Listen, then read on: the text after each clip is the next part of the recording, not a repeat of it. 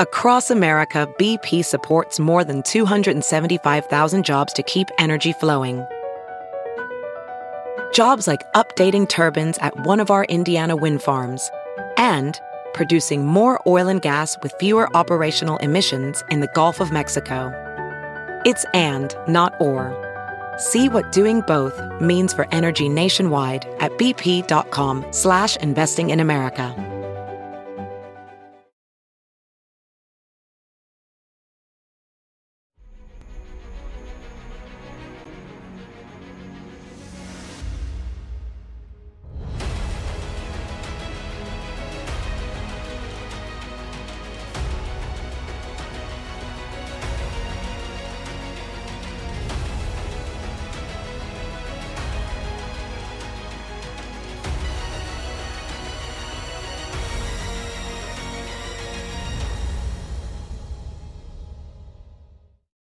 Hi, everyone. Judge Andrew Napolitano here for Judging Freedom. Today is Friday, February 9th, 2024. Colonel Lawrence Wilkerson joins us now. Colonel, it's always a pleasure. Welcome here, my friend. Uh, before we get into uh, your uh, thoughts on the Tucker Carlson Vladimir Putin interview, there have been some uh, events and observations in Ukraine um, which I would like to address with you, particularly because of your military as well as your uh, diplomatic uh, background. Uh, when we spoke last, which was a week ago, President Zelensky was saying, I'm going to fire a General uh, Zaluzhny. I'm going to fire General Zaluzhny. It took him a week to do it. Yesterday he did and replaced him with General Syrskyi, whose nickname is the Butcher of Bakhmut. A, what does this kind of a firing and transfer of authority when the government is on its last leg tell you? And B, what can you tell us about the butcher of Bakhmut? One, it either tells us that Zelensky is desperate, or two, it's his political way of dealing with potentially the most difficult opponent he would have had to deal with if ever there were an election.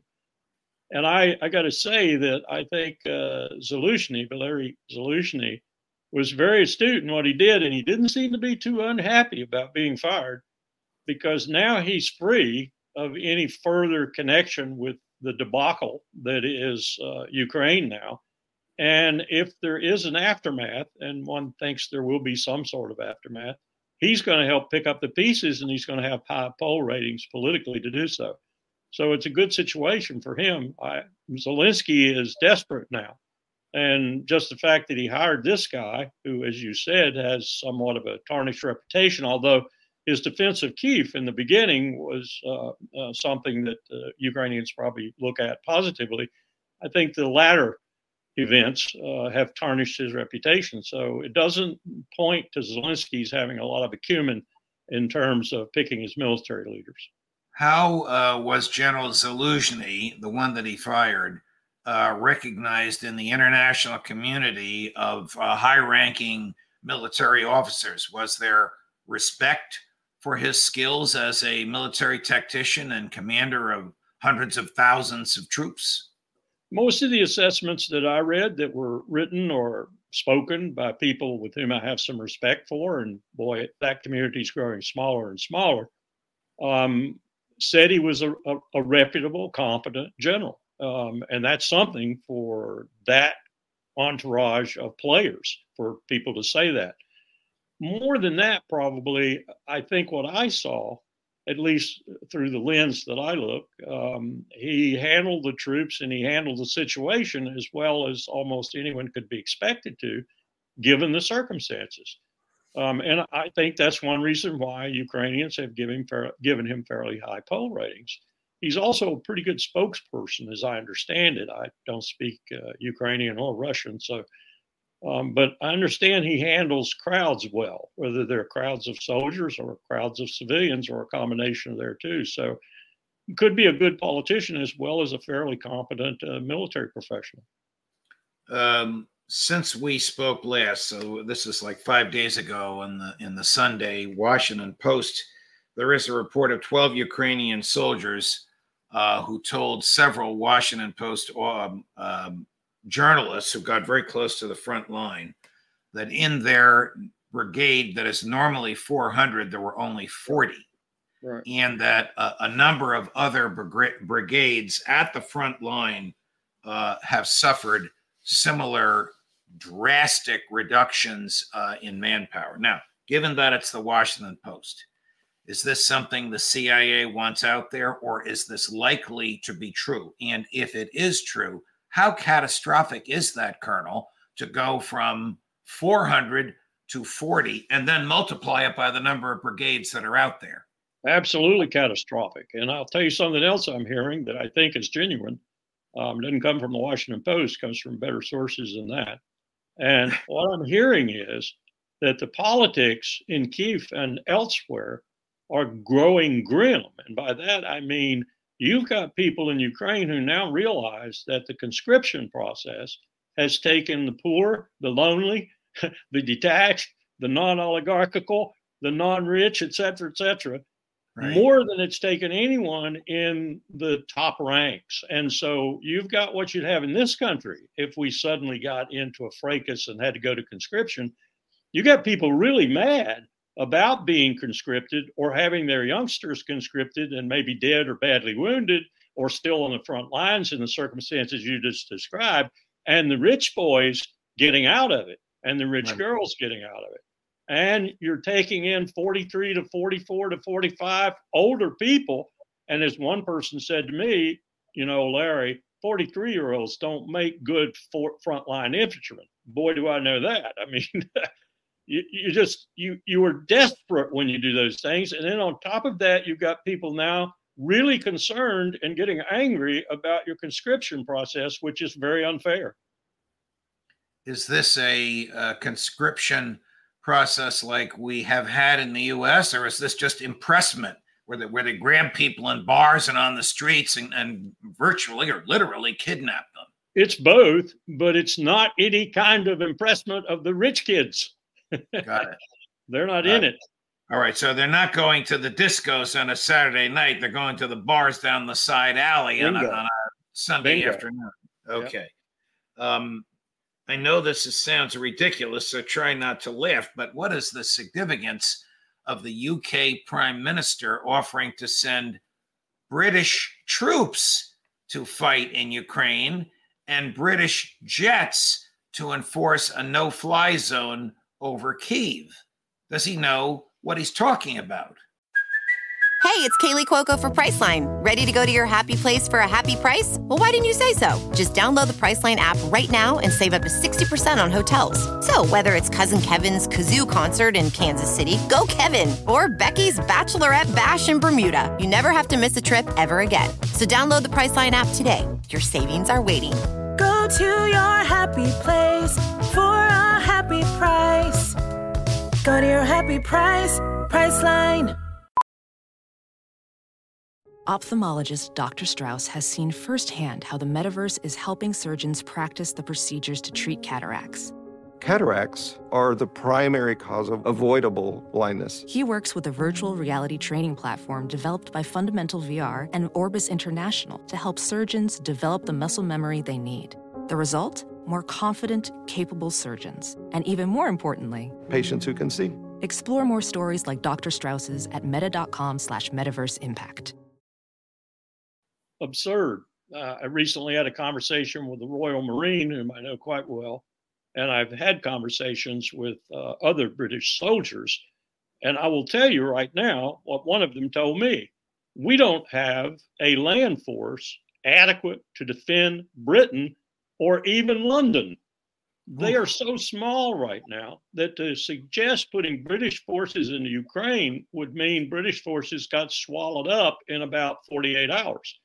Um, and their air force is not that formidable either. I mean, they've got some aircraft that are formidable and they got some good pilots, but no one's taken a look for a long time within NATO. No one of consequence has said anything about it anyway, to the way the British have reduced their armed forces. They are tiny now. How did, it get, how did it get that small? 75,000 money uh, troops. Money. Money. They just don't have the money. You know, they they build one big ship and say, "Whoa, whoa, look at this. We're floating her now." And the Royal Navy is a shadow of its old self. Um, don't the neocons recognize that this is a crushing disaster? I mean, and, and before you answer that, one of the princes of the neocons, Bill Kristol, with, with whom you may have had contact in your days uh, in the State Department, actually suggested to the American government that Tucker Carlson should be barred from returning to the United States because he engaged in the freedom of speech with the Russian leader in Moscow. So neocons in general recognizing their failure. Do they ever? I had a number of times to meet with Bill Kristol or see Bill Kristol or talk with Bill Kristol. And I can tell you the latest one, as I recall, was when he joined the election task force along with David Frum and a lot of other people I was surprised to see in the room.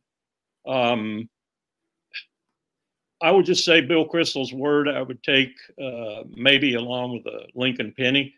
Um, Bill Kristol and Hillary Clinton kind of from different camps, but they fit in the same boat as far as I'm concerned. For example, Hillary's comments about Tucker. I mean, those were those were as impolitic as her very, very bad remark, diplomatically speaking, about Gaddafi. We came, we saw, he died. Probably right. the most uh, uh, incredible remark any American diplomat has made in the last 50, 60 years. Um, Tucker Carlson did a service. I, I don't care what you think about Tucker Carlson. He went to the quote enemy, unquote, the leader of the enemy, and he got an interview. And frankly, I thought that interview was extremely revealing, especially when Putin started to talk about why he was ready to talk and the circumstances under which he would talk. I mean, you could not ask for a better invitation from the leader of a country who is now clearly victorious over a country you've been milking to try and bring him down. You couldn't ask for a more serious invitation to come talk and end this incredible mess we've got in the heart of Europe. Um, and that anyone would be going after it or going after Tucker, the man who revealed it, is just preposterous. This is part of diplomacy. If journalists have to do your diplomacy for you, you're in pretty bad shape. Oh, that is a great, great line and a great observation because the American diplomats under Joe Biden and Tony Blinken and Jake Sullivan are not doing it. For laughs now, just for laughs, we have Mrs. Clinton. We'll play that and then we'll talk a little bit. And then we have the very cut that you were uh, talking about, about the circumstances under which Vladimir Putin uh, would call Joe Biden. But first, Mrs. Clinton, and then we'll chat about her. She comes off, well, you'll see. What does that tell you about Tucker Carlson and right wing media and also Vladimir Putin? Well, it shows me what I think we've all known. He's what's called a useful idiot. I mean, if you actually read translations of what's being said on Russian media, they make fun of him. I mean, he's like a puppy dog. You know, he somehow has, after having been fired from so many outlets in the United States, he, uh, I would not be surprised uh, if he emerges with a contract with a Russian outlet. She was the Secretary of State of the United States, a job once held by Thomas Jefferson and your boss and colleague, Colin Powell. And now she comes off like this. Astonishing. She will never cease to amaze me. Um, sometimes she makes fairly cogent and, and remarkable remarks. And other times she's just like the ones about Gaddafi and these remarks here. She's just an idiot. She's the useful idiot. Now, she was trying to suggest, of course, that Tucker Carlson was an idiot, but he was useful. Okay, take the idiot out. I don't care how you characterize Tucker Carlson. He was useful. He was very useful because he got Putin to essentially lay down what were his requirements for talks, which have to happen. The only reason to go on six more months or 12 more months if that's possible under the present circumstances, is to kill more Ukrainians and a few Russians. That's the only reason. You're not going to bring Russia down. You're going to make Lockheed Martin maybe a little richer, but who the hell wants to do that? Let's stop this killing. Putin was saying, I feel the same way. Let's talk. If we don't pick up on this, if we don't do something to take advantage of this, then we are now 100% guilty of every single Ukrainian that dies after this moment. Colonel, here's one of the uh, most important, in my in my view, the important parts of the interview, and it's, it's exactly the part that you were uh, talking about. T2, Chris. And so, why don't you just call Biden and say, let's work this out? What's there to work out? It's very simple. I repeat, we have contacts through various agencies. I will tell you what we are saying on this matter and what we are conveying to the US leadership. If you really want to stop fighting, you need to stop supplying weapons. It will be over within a few weeks. That's it. And then we can agree on some terms. Before you do that, stop. What's easier? Why would I call him? What should I talk to him about? Or beg him for what? And, and what messages do you get back? You're going to deliver such and such weapons to Ukraine? Oh, I'm afraid, I'm afraid, please don't. What is there to talk about? It's a very sharp uh, man with excellent uh, communication skills and a terrific grasp of what's going on. Don't you agree? I do. I, I, agree with him when he talks very, very, very pointedly about what we're doing. He says we're threat mongering. When we talk about, you know, when Biden talks about, oh, you know, Munich and appeasement, and if we don't stand by Ukraine, Latvia will be next or Estonia. He even mentions Latvia and Estonia. And that's preposterous. He says that's threat mongering. He's very calm. He says that's threat mongering. That's exactly what Washington is doing. That's exactly what the New York Times and the Washington Post and most of the mainstream media is doing threat mongering. And that's not what they should be doing. They should be trying to get to the roots of this and, and tell some truth about it. That's not what they're doing. So he characterized that uh, absolutely right. And when he was asked by Tucker um, what would happen if uh, if it went to, to NATO, that is to say, if NATO actually entered the conflict on the ground, Putin said it would bring humanity to a, a disaster. But the hint was there, the suggestion was there, and other answers he gave said the same thing. I'm not going to start it. You know, you're the one who's going to start it if you do that. And he's right because we would probably evolve to the use of nuclear weapons. Before his uh, recent embarrassments over the classified documents in his home, President uh, Biden spent the week uh, trying to twist arms of Republicans in Congress to vote uh, in favor of another 61. I'm not sure exactly what the number is. It's somewhere in that area. Imagine how we throw around billions as oh. if we're talking about kids throwing quarters. Thirty-four trillion dollar aggregate debt, the CBO Correct. says. And worse than that, we're going to have a trillion dollars in interest payments annually. Right. And we're going to give all this money away. Well, Joe Biden wants to give another 61 billion to uh, Vladimir uh, Putin. And one of the things, excuse me, God have mercy on me, to uh, to Vladimir Zelensky.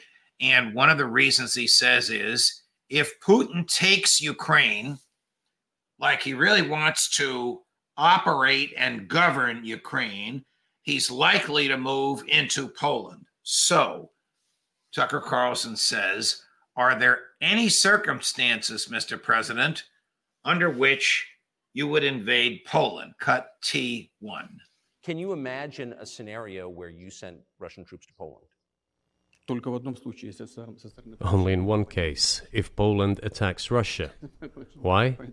Because we have no interest in Poland, Latvia, or anywhere else. Why would we do that? We simply don't have any interest. It's just threat mongering. So I just want to make sure I'm not misunderstanding what you're saying. I don't think that I am. I think you're saying you want a negotiated settlement to what's happening in Ukraine. Right. And we made it. We prepared the huge document in Istanbul that was initialed by the head of the Ukrainian delegation. He affixed his signature to some of the provisions, not to all of it. He put his signature and then he himself said, We were ready to sign it and the war would have been over long ago, 18 months ago. However, Prime Minister Johnson came, talked us out of it, and we missed that chance. You and I have talked about this extensively, Colonel. Some of our neocon friends, or some of our friends, have denied that such an agreement existed. Two Ukrainian uh, negotiators have basically said the same thing President Putin just said. And he went like this, showing his fingers an inch apart that it was a substantial document that they prepared and signed until Boris Johnson, no doubt at the insistence of the American State Department or perhaps the White House, went there and said, Don't sign it, don't sign it, we have your back. This is what we've been doing all along. I, we've been doing this since 2000. We've been doing it vividly since 2014. We've been putting away everything that might have led to a solution to this before Putin invaded. And now I think we're putting away everything that might, including this interview, that might lead to a solution now that he has invaded and the war's going to kill so many people, Russians and Ukrainians alike. We are at fault here, big time, just like we are at fault for our support, unprecedented support for the genocide occurring in Gaza. The president has suffered tremendous humiliation this week, some of it having to do with his cognitive abilities. Do you think the humiliation of comparing the American State Department with the Kremlin is an embarrassment to the American State Department, which you with your with your colleague, the late Colin Powell, once ran. Do you think Jake Sullivan and Tony Blinken are humiliated after listening to this interview? I don't see that how they could not be. Um, if if they do nothing more than say, "Wow, we have missed a lot of signals," maybe we should go back and play the tapes of Sergei Lavrov's multiple interviews, day after day, week after week. Maybe we should go back and listen to some of the other MOFA officials who are less than Sergei and maybe we should listen to what Tur- Tucker Carlson just did for us as the premier diplomat for the United States. Thank you very much, Mrs. Clinton, at least for the time of that interview. And suddenly move out on some initiative that might stop this thing. I have to conclude, Judge, I have to conclude that they are still stuck on this dual track of making money and trying to bring Putin to some position that he wasn't at beforehand and they don't realize that what they're doing is making Putin more powerful, not less powerful. And they're killing a lot of people in Ukraine. Lockheed, take your stock shares and everything else and go away for a while. Let's just get this thing stopped. Get out of the situation, get out of the scene. This is not a place for you to make billions of dollars on the weapons you sell. Let's get this stopped and let's get it stopped quickly. It has the certainly the potential if we don't get it stopped, not only to kill more Ukrainians, but as Putin suggested a couple of times in the interview, to get out of hand.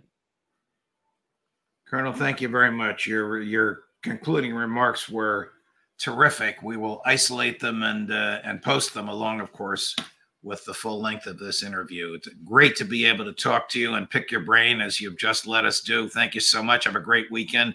Oh, you got to You got to ask me about Gaza. ah, all right. You know, Dan, Daniel Daniel Levy put it so well yesterday. He said Netanyahu is giving them a choice: apartheid or death. That's right. And you know, even if he accepts a two-state solution of some sort, he wants apartheid. Well, you you know what the uh, Saudis just said. The oh, yeah. Saudis and the Israelis were, we believe, on the verge of normalization before October seventh.